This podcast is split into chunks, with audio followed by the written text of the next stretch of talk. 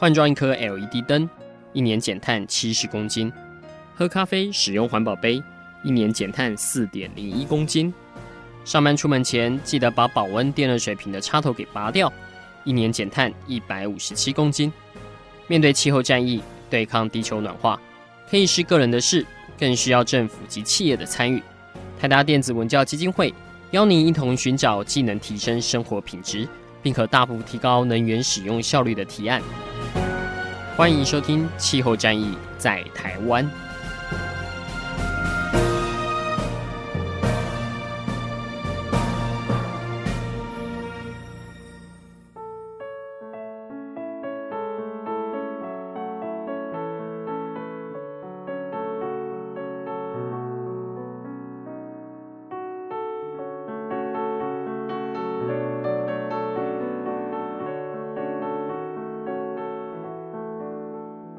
欢迎收听《气候战役在台湾》，我是主持人台达电子文教基金会执行长张扬前阿甘。在这几集的节目当中呢，我们不断的从绿建筑整体的一个发展趋势，以及在节能建筑里面，我们可以运用哪些的资讯，达到建筑逐步朝向零碳能源这样的一个发展的方向。这也是目前全球各国在建筑上面所能追求的。那当然，除了简单的就是在整体的电力快速的转成低碳能源以外呢，其实在这中间会有很大的一块是跟建筑可以如何运用各式的一些资讯，这些资讯包括像是气象的资讯，包括像是能源管理的一个资讯啊，甚至是人员在建筑里面如何来使用，以及呃在不同的楼层移动去提供最舒适的这样的一个环境，但是却又不浪费。等等的这些资讯呢，都可以让建筑整体的能源使用它的效率大幅的做一个提升。今天在我们的节目当中呢，我们是邀请到了基金会长期的一个合作伙伴——国际气候发展智库，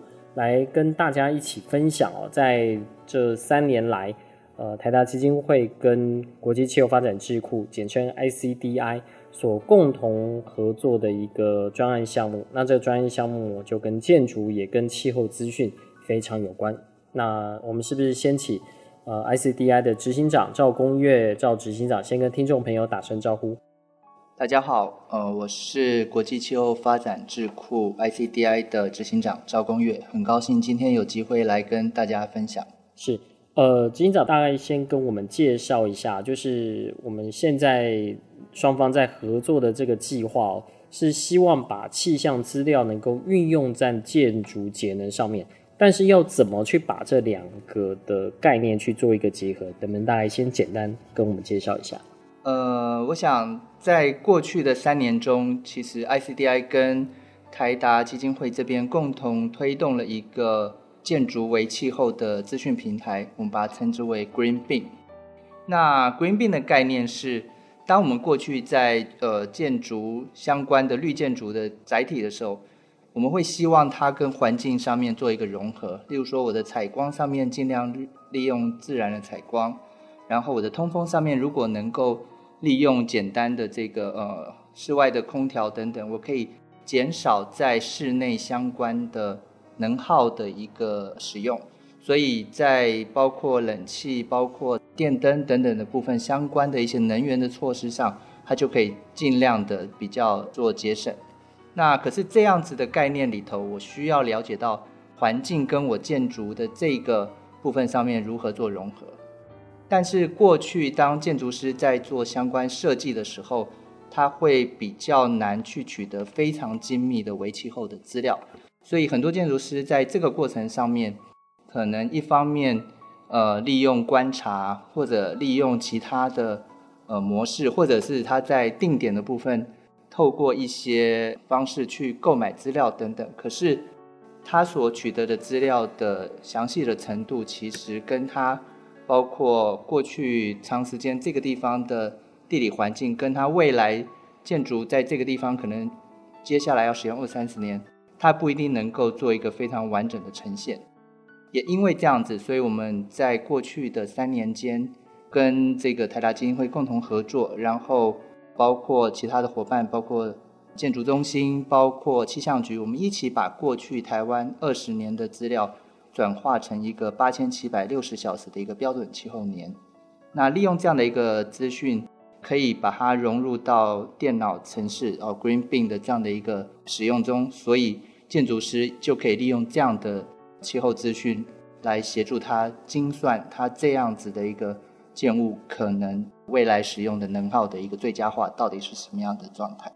是，那这部分也跟听众朋友分享一下哦，这个整个的计划哦，其实呃虽然是进行三年了，但它其实发想还蛮早的。呃，首先是气象局其实一直有在想说如何把气象资料去加以做一个活化，因为现在大家都呃能够希望多利用一些大数据，能够把这些呃政府单位所拥有这些资料，然后开放出来，作为更多有基于呃国计民生相关的这个运用。而基金会这边在过往，因为我们所盖这些绿建筑里面，其实也常常听到很多的建筑师他会说，呃，如果能有更精确的资料，对他在做整体的一个建筑设计的判断，我相信会有很大的一个帮助。特别是如果你要采用被动式的这个绿建筑的设计的话，就像在上一集的节目当中，林宪的老师有特别提到。那个建筑盖下去，可能一用就要用到六十到八十年。那你如果一开始的设计的方位哦，一稍微呃稍有不慎哦，这个整个能耗基本上就被锁定在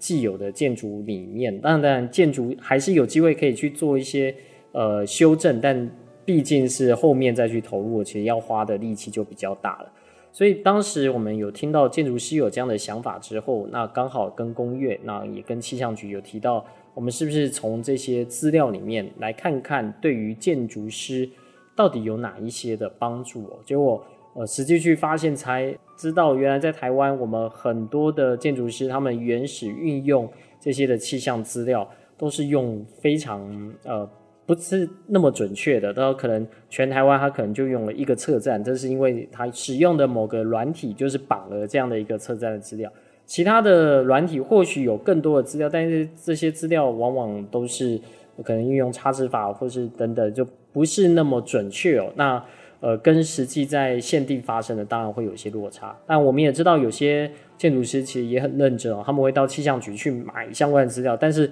往往要处理这么大量的一个资料，老实说也花费了很多的人力物力的时间。所以呃，当时基金会就想跟 SDI 一起合作。何不就双方共同打造的一个是让建筑师可以快速的、免费的取用的这些资料，这是以一个平台上面的功能。那接下来再由各个建筑师事务所来看看，呃，他们可以如何来去做运用，甚至未来呃，针对各个建筑师或是各种不同的设计，它可能有它价值化的一个运用，让整体呃气象资料在建筑上面的运用，就是呃可以更为大家所熟悉，啊，甚至是带来大量。节能减碳这样的一个效应的，我想这是一个原始的出发点。所以在这三年来，呃，跟 ICDI 在合作上面，我们也一直在想说，这个东西到底要如何去发挥它的一个效应哦。工研要不要先跟我们大家提一下？就是呃，首先我们在第一年、第二年主要做的比较是盘点过去的这些资料。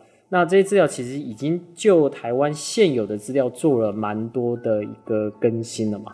OK，好，呃，事实上就如同刚刚阿甘所提到的，在过去来讲，其实呃建筑师他要利用这样的一个气象资料的管道，或者是它的资料的完整性来讲，相对的缺乏，所以在过去的三年间，事实上我们先盘点了。呃，目前气象局他们呃相关的资料的一个部分，那也要跟大家再分享哦。在这个过程中，事实上我们在同时呃推动的其实是一个气候服务的这样的一个概念，也就是说，事实上呃我们所在的环境跟所要利用的这样的一个建筑设计，事实上它跟你的呃气候条件有非常大的关系。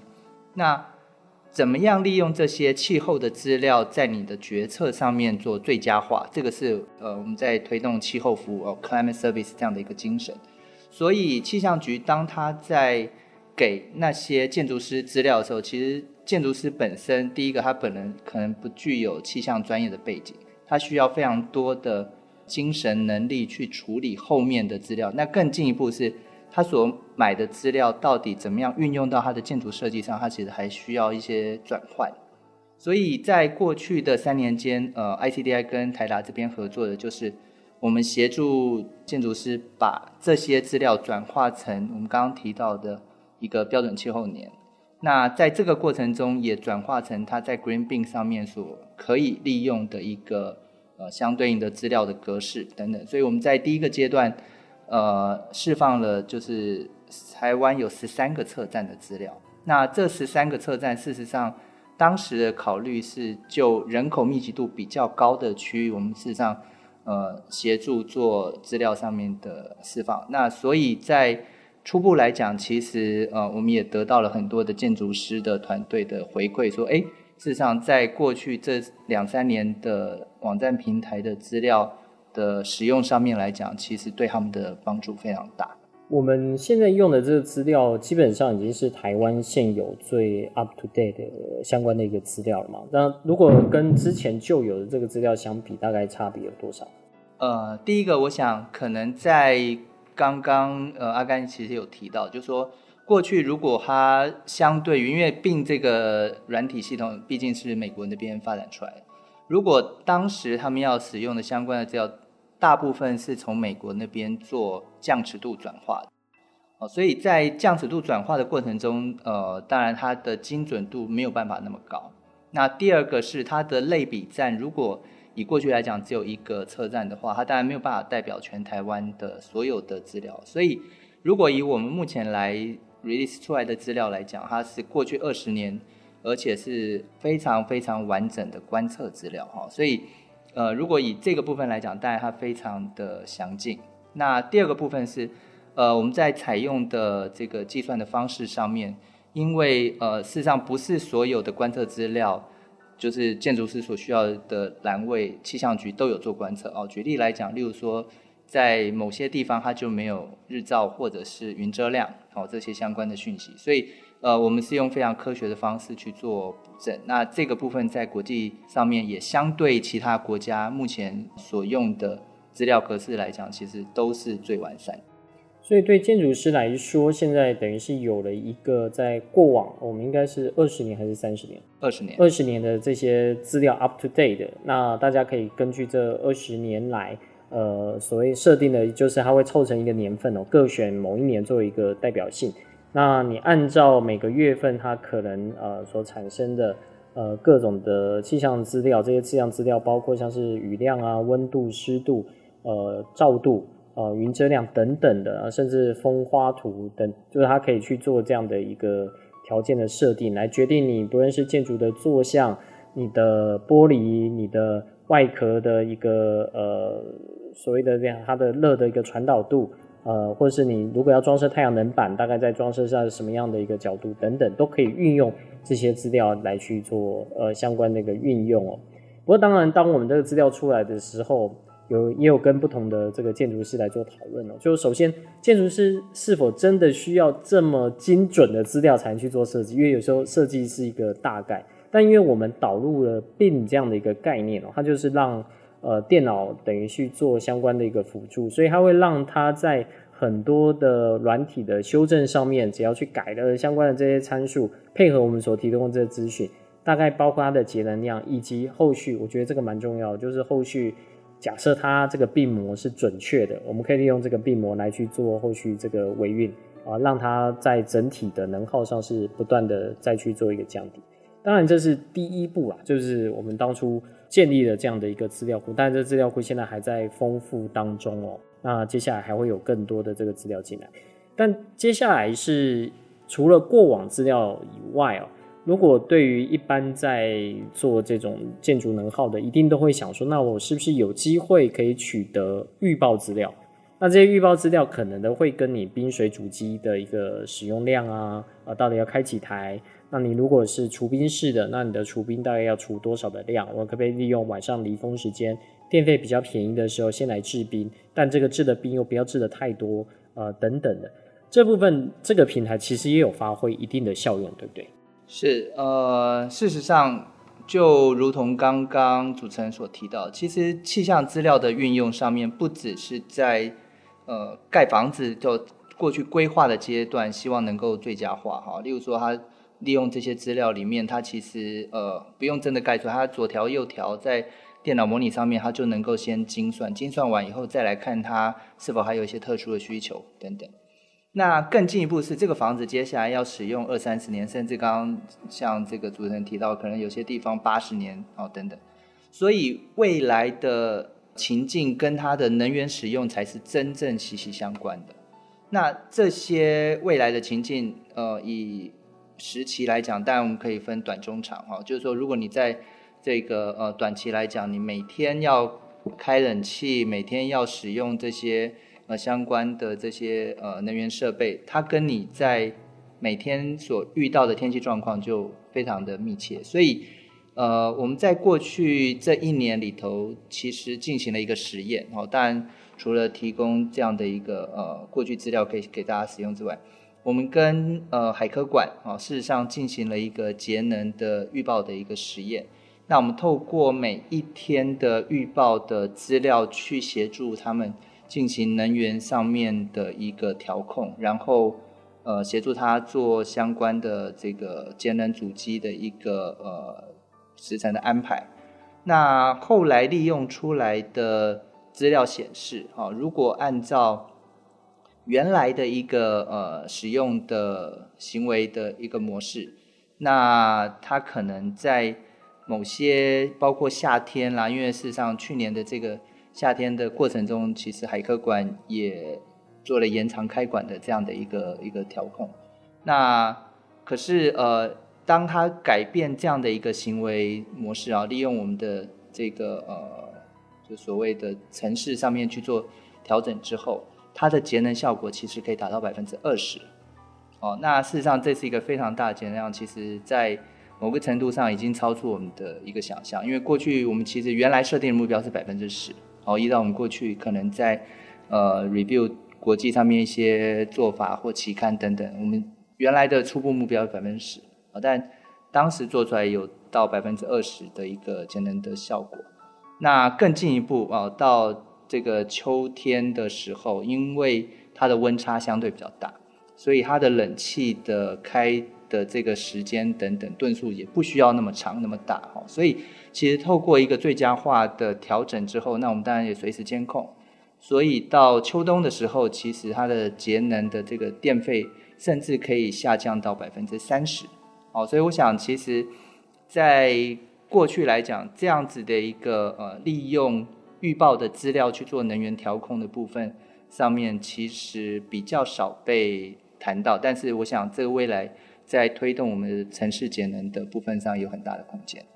我想在这一块，或许待会跟执行长这边再做更多呃细部的讨论哦，因为大家可能会很好奇，那到底是用了什么气象资料，会让它节能量可以到这么大，特别是在尖峰时刻。通常冷气哦，但我不知道大家的习惯是怎么样啦，就是很多时候就是惯性的开了就开了，呃，要不然你就要仰赖它。假设它有变频器的话，它会侦测到，呃，比如说这边的呃整个的温度已经到一一定程度，它大概它的压缩机都不再做一个运转。但是呃，ICDI 这次引荐给海科馆啊，就是位在基隆的这个海洋科技博物馆的这样的一个方式哦，其实是让。比如说，在清晨，呃，比较冷的这个空气，我们可以先进到博物馆里面去做相关的换气。那这样子就让它整体的呃温度哦，让它可以在呃真的需要用到冷气的时候，你等于就不需要两台。我觉得他们主要都是那种大吨数，都这样去开，它其实可以运用外气的这样的方式。那同一时间呢，也让整体的。呃，里面的外气的这个品质，就也就是它的二氧化碳浓度相对来说是可以降低的。当然，这是额外的一个 bonus 啦。这这是其实主要还是以一个节电。所以，当碰到这种温差比较大的，比如说是秋天这个时候，它的效果就更明显了。夏天的话，主要是针对抑制尖峰用用电量。那秋天的话，就整体的用电量都会有达到节能这样的一个效果。不过在这中间，呃，我不知道宫院您跟海科馆的这边互动，有没有发现，就是一般呃算机电工程人员，他们对于引入这一整套的一个方式，他大概抱持的是一个什么样的一个概念？因为理论上这不用多花钱嘛，就你基本上只是改变你的这些呃使用的时段啊，或者是说提早，呃，当然要提蛮早的，可能要很早起床这样去把这些相关的控制设备给打开。呃，在这过程当中有碰过哪一些的呃讨论吗？就让这样的一个效果是更显著。好，呃，事实上我我觉得其实透过气候服务来做节能这个概念，在目前来讲哦，其实都还算是比较新的一个概念，因为呃，我们推动气候服务大概也将近十年的时间哦。那当然从 ICDI 大概呃五年前成立以来，一直都在做相关的工作。可是事实上，气候服务运用在各种领域里头，其实都是相对新的。所以原来的不管是呃机电的人员，或者是过去，其实我相信。有很多做能源管控的团队，其实他们比较仰赖的是，他们有一些比较呃传统，透过刚刚提到不管是变频啦等等的方式来做他们自己的呃能源效率的提升。那在这个部分来讲，我想第一个我们原来的做法是透过当天清晨的预报去了解说。呃，凯和馆当地可能的温度大概是怎么样？那第二个是我们透过人流的一些呃，包括预测或者是呃做分析，然后去及时的去调整它一些可能需要开设呃不同的这个主机的一些时间等等。我想这个过程当然跟他们原来在操作的一些呃行为不太相同，所以我想。这个过程中有讨论是呃非常非常呃理所当然的，但其实在这个呃里面，我想呃很重要是，其实我们也很乐意把这样的概念呃提供给不同的团队，其实包括建物的这个呃管理的人员，包括机电的操作人员。事实上，如果大家都有一个气候服务的概念，我想未来我们推动相关节能其实会更有效。我想其实呃。我一直在外面也跟大家在演讲的时候都提到，就是说，事实上，呃，气候的议题其实是个发展议题。那如果我们以发展来看它，其实它不应该是好像为了我们今天要做相关的气候行动，不管节能或者其他调试等等，而额外要多付出什么，而是当我们的思维改变，我们知道其实我们的环境，呃，在改变的过程中，把这样的因素考虑在内，哦，所谓的主流化，就是我们把它。气候服务的这些概念主流化，那他的行为做一些呃微调的时候，事实上他就可能达到很大的效果了。所以我想，这是我们在过去这一段时间经验里头，其实呃，我觉得非常非常宝贵了。那当然后面因为效果出来非常好，所以我想大家在未来也期待有共同的一些更进一步的推动的结果。是。所以在呃海科馆这样的一个概念，当然大家不知道听到节目之后可能会跑去海科馆看哦，但可能要跟大家说一声抱歉哦，就是因为现在疫情的关系哦，已经去博物馆的人瞬间减少，所以目前我们整体的实验计划现在属于一个 pending 的状态哦，因为人少的话，等博物馆它就不需要再去做冷气的这调控哦，因为可能很多的时候它是它是不需要开冷气，因为像。受到疫情的影响，其实博物馆呃还蛮大，所以这个要先跟大家说一声抱歉哦。但是从呃二零一九年的夏天一直到秋天，我们这些实验的状况基本上是蛮明显的，可以达到整体，不论是在尖峰时刻或者是在秋天，整体的一个节省电费的呃这样的一个状况，都都达到它当初预设的一个目标。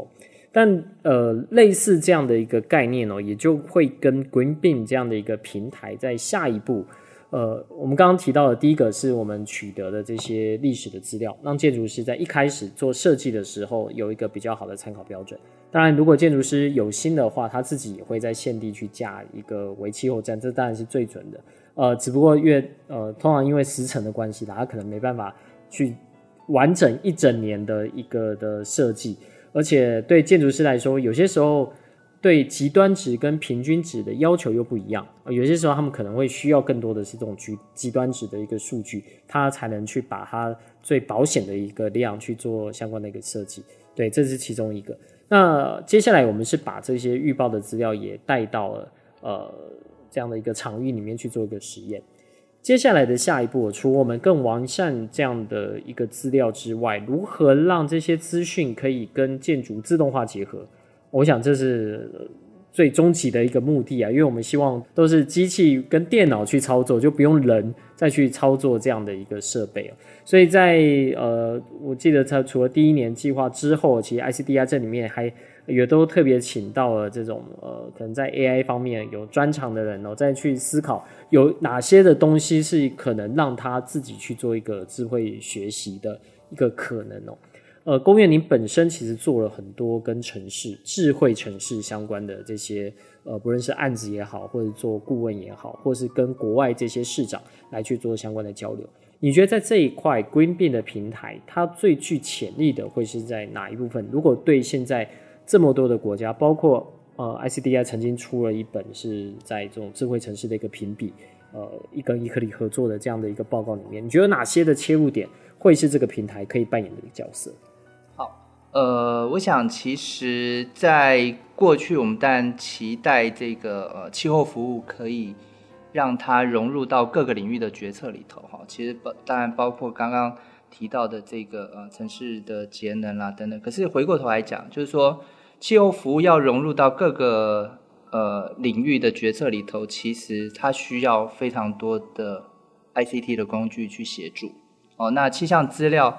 呃，本身就是一个非常呃这个典型的大数据资料哈，它每分每秒都在发生变化，我们都在记录，然后接下来做我们在决策上面的一个应用。所以呃，当时 ICDI 在推动相关的过程中，呃，就希望把气候服务运用到呃在做这个智慧城市相关的计划里头，能够做一个结合。那智慧城市这个部分，我们会认为。呃，在过去的发展的历程中，可能很多人会呃使用很多新颖的科技啦，会强调科技的发展等。但我们认为智慧城市是一个途径，哦，那真正的一个城市发展目标是永续城市。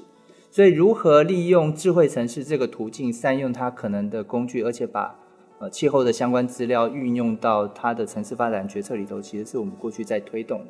所以，如果有可能在呃，楼宇自动化哦，当然未来可能相关的这些资料能够运用在它实际的操作面上面，我想这会是一个很好的一个呃做法。那呃，在过去这段时间，事实上我们跟非常多的建筑师呃做一些密切的讨论，然后也开了一个专家座谈会。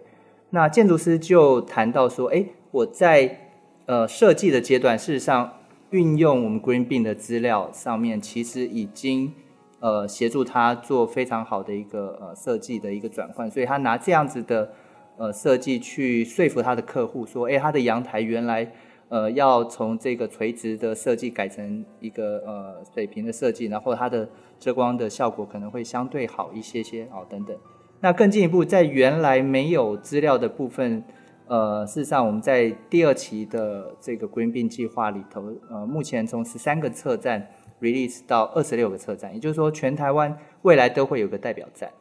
那除了这些各城市都会有代表站，所以当建筑师要使用的时候，它其实都已经每个县市都会有一个基本参考资料之外，如果你还需要更克制化的资料，事实上我们可以协助做定点的一个网格化的模拟，那也提供相关的预报的呃资料。那所以我觉得在整个呃建筑的操作上面，当然就希望能够更智慧化。如果今天它在呃那个定点上面还有 sensor 可以做自动画面的一个呃自动化的操作，然后同时呃在他们里面可以融入 AI 做它的运算上面的设计的时候，我想呃可能包括我们其实已经在呃有一些建物上面看到，例如说它会自动的开关窗啊，或者是冷气上面的微调等等，其实我想这个都可以协助在整个建筑的呃操作上面可以得到最佳化。其实，在建筑师对于相关的气候资料，包括呃，我想这不光只是大的一个呃，包括像日照啊这些可能呃比较长期的一个资料，其实他们对于一些呃。比较的比较区域性的这些资料，它相对来说也是很敏感的，比如包括像是这个风的一个动向，我想这个风的动向对很多建筑来说是需要的，但是这个跟整个大的城市的这个风向其实差别蛮大的，因为你哪边又多了一栋大楼，其实会对于你这个风道做蛮大程度一个改变哦。那雨量可能是呃，大家除了说可以存起来再利用之外，大家比较担心的是这种。呃，极端气候可能造成一些改变哦。工业你也有在碰触一些跟调试相关的。你觉得气象资料在呃未来，我刚刚我们大概提的比较多是属于这种节能，呃，或者是在智慧化的运用。但是我不知道说在国际上，其实讨论很多气象资料会是跟呃建筑本身的一个韧性可能有些关系。我不知道在这一块你有什么观察？呃。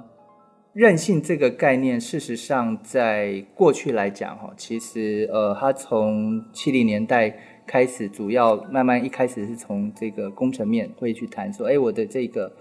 呃建物它呃，如果它遭受到损毁之后，它怎么样很快的能够恢复等等。那当然，呃，从二零一五年之后，其实你会看到在国际间，包括联合国，其实大量的去谈韧性，哦，所以。呃，韧性就回过头来讲，当今天我们的呃建物或者城市遭受到这些极端的这个气候的一个一个损害的时候，那我怎么样在这个过程中很快的能够恢复到我正常的生活？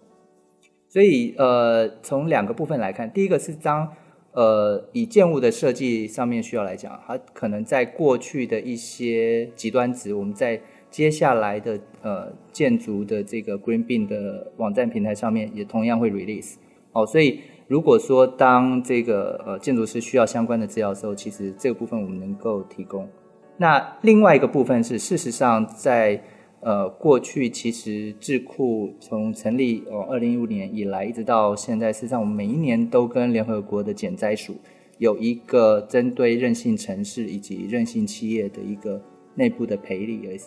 啊，所以在过去，呃，所有的这个 ICDI 的同仁，每一个人都有联合国的讲师的证书。那我们也协助不同的地方政府团队等等去做一些韧性能力的建构。所以我想，其实针对呃不同的需求，如果他需要做这个方面的一些呃能力的规划跟盘点，然后以及后续的能力建构，我想 ICDI 这边都很乐意协助。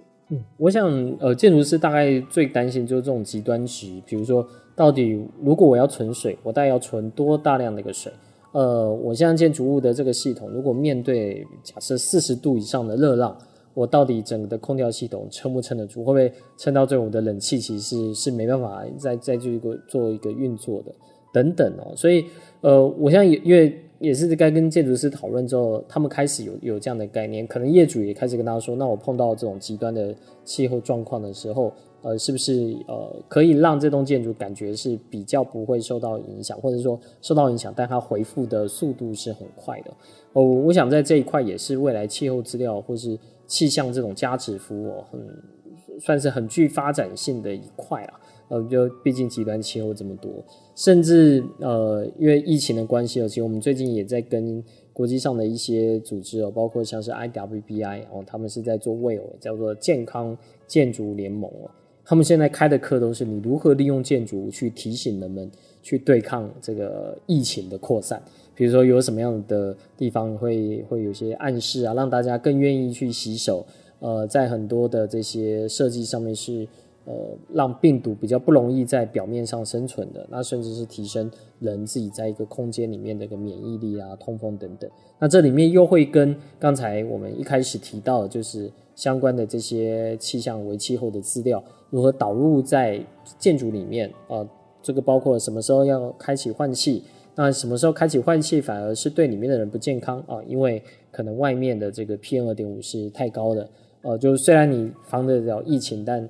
就是 PM 二点五跟跟肺炎，看看你自己要去做一个取舍。但这个时候有没有可能同样起步换气，但是又有具有这种空气净化功能的这样的一个换气系统啊？这等等的，他们就会设计在整个的建筑里面。呃，所以类似这一类建筑能做的其实是蛮多的，特别是跟微气候相关的资料去做一个整合。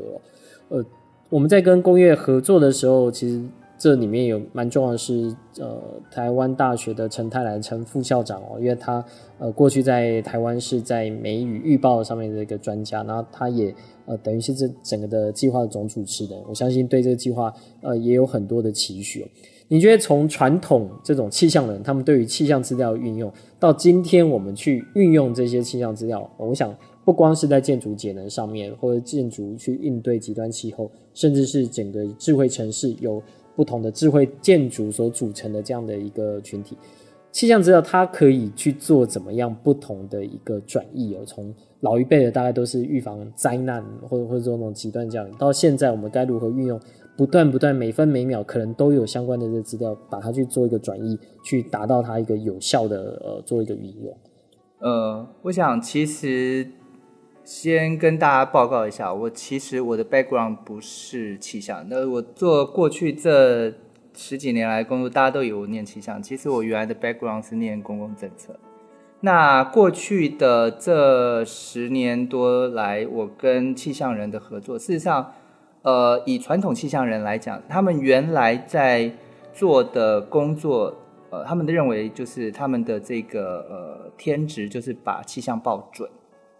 哦，就是说他透过各种能力研发科学上面的进展。他希望能够去掌握所有呃能够发生的事情，哦，准确率是他们唯一的要求。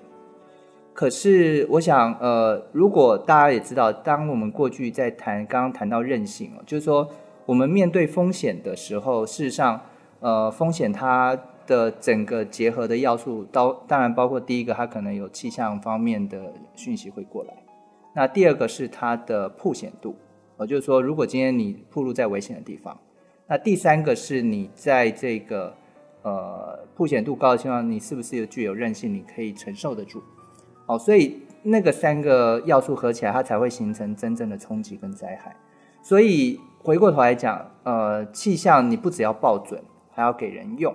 哦，如何使用其实是。最近这呃十多年来，我们在推动气候服务里头非常重要的关键的因素，也就是说，如果今天呃你当然对很多地方有掌握，可是如果这些天气现象发生在没有人的地方，其实呃它是科学上面的实验的追求，可是如果它今天发生在有人的地方，那呃它对社会的冲击是非常大的。哦，所以怎么样使用这些气象资料，其实是我们现在在推动相关。呃，计划里头非常重要的核心的价值，所以也因为这样，这个跨领域的使用就非常非常的重要。那跨领域是需要透过非常多的对话的，所以呃，我想过去这段期间，包括台湾的顶尖的科学家，好像陈陈泰兰陈老师在做这些总主持，那我们也跟很多呃台湾非常好的科学家做合作研究。那另外一方面，我在呃。二零一六年获选为这个全球气象学会联合会的秘书长。那呃，过去这几年也跟国际间顶尖的科学家做对话。事实上，大家都谈到，就很重要的是，我们必须对社会要有 impact。哦，当我们今天在使用相关的讯息的时候，它对 user 来讲，怎么样是它可以使用的？那包括我们今天谈到的建筑师，包括呃，最近呃，大家可能在谈说，哎，这个。工位的这个疫情是不是随着气温的升高可以逐渐下缓？好，等等。那这些不同领域的 user 之间，我们怎么样协助？透过对话，能够把气象的资料运用在相关的这个呃未来政策里头，可以达到实际推动永续的效果。我想，这个是我们呃一直在努力推动的。呃，这个平台建构起来，呃，我相信对很多的建筑师来说，当然是有帮助。但我们希望更多的是，呃，不论是大建筑师事务所或者小建筑师事务所，其实都可以来去做一个运用。我希望让更多人，呃，可以来去呃享受到这样的一个好处。毕竟也也投入了。我想加 加总起来，大概也也将近一千一千多万这样的一个平台的设置哦。那当然，另外一块就是在校园里面，我们希望更多的老师，可能是建筑系的，呃，或是相关土木，或是先跟空调、呃，机电相关的，其实都欢迎大家可以运用这方面的资料，因为接下来它的呃，现在其实已经有四个格式可以去对应呃不同的这种呃资料。软体资料它所应对这格式啊，那包括点 EPA 啊等等的，呃，或者是现在我们也会跟 Azure 的呃整体的这个标准去做一个对接，等于是以一个公益的方式，我们是希望嫁接一个平台，让大家都能做一个使用。但同步的，我们也看到它可能未来的一个市场价值，就当大家都能取得这些基本资料之后，它可能是有机会有不同的建筑物的一个类别，比如说今天可能是设计一个很复杂的，或者设计一个超高大楼，它可能对于这种气象资料有它的一个加成或者是价值的这个服务。呃，ICDI 当然做一个智库，但是我们也要想让这个平台如何将来是有一个永续的运用。我在国外其实我们有看到蛮多类似这类的案例。嗯，当然它它会收取部分的费用，但主要是让这个。平台或是让它这个价值服务能够呃受到更多的一个使用，也就是比如教学用是呃不用钱或是公益，但如果是做商业使用的话，我们希望它是让更多的资源能够进来，让这个平台能够更加的茁壮哦。因为呃如果有一整套的这个 ecosystem，当然是比较好的。呃，ICDA 现在有开始在做任何的一个规划嘛，也在思考说如何能让它。呃，当然，这个一部分是中央气象局的一个资料，去让它去稍微做一些转化，去让更多的这些呃，不论是事务所或者是相关的设计人员来使用这样的平台。是，呃，我想在第二阶段，呃，就是刚刚提到我们会呃总共 release 二十六个测站的资料，所以当然在建筑师的这个部分上面，如果今天他的建物，他觉得呃，对他来说，这个呃所在县市的一个呃代表站，他能够做使用，而且对他来说，呃，已经有一些价值了哈。因为我想，嗯、呃，这两年间听到许多建筑师的回馈，事实上他们认为我们的资料呃使用之后，比他们原来所使用的这些相关的资料，其实都要准确非常非常多。那在这个前提下，我想呃我们会。呃，让大部分的建筑师做工艺上面的一个使用，但是如果就像刚刚主持人提到，有克制化的需求，例如说我针对我的建案，然后我认为我需要更细密的资料，包括呃这个建案地点的呃单独的这个呃 TMY3 的资料，包括它可能会需要在呃预报上面的资料，或甚至。是呃其他的这个呃极端值哈，这个临近几个不同的测站，因为呃刚刚提到的这些呃定点的资料，它可能是网格化的资料。嗯哼。那我们在呃临近的可以比对的一些这个呃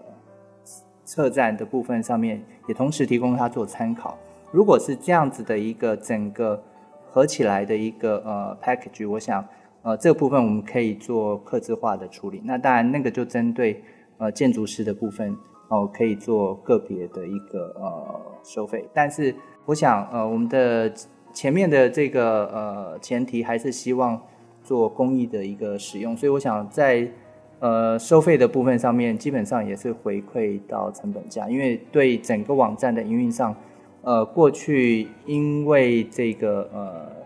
就是公益上面的使用，我们让二十六个呃县市的测站都能够让大部分建筑师已经可以做他的呃所需。那如果是客制化的部分，呃，我们在针对这里其实有几位不同的专业的研究人员，事实上我想都可以提供他们呃这样的一个需求的服务。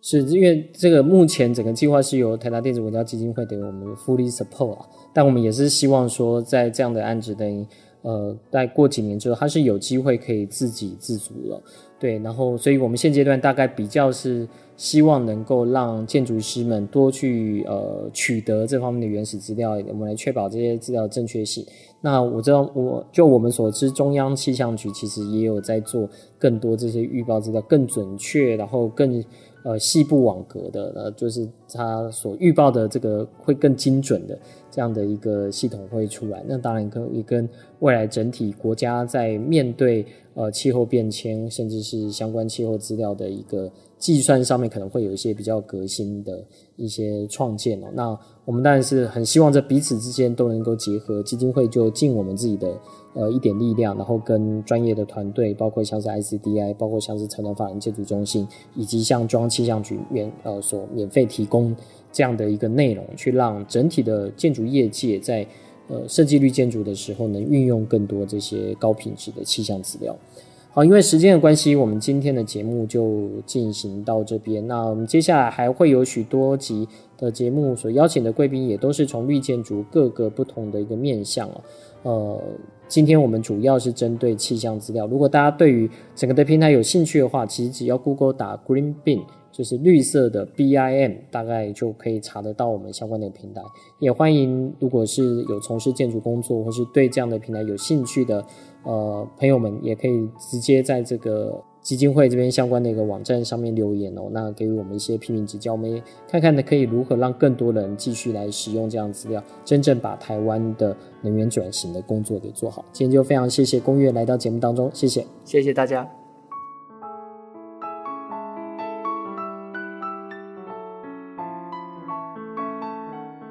以上节目由台达电子文教基金会独家赞助播出，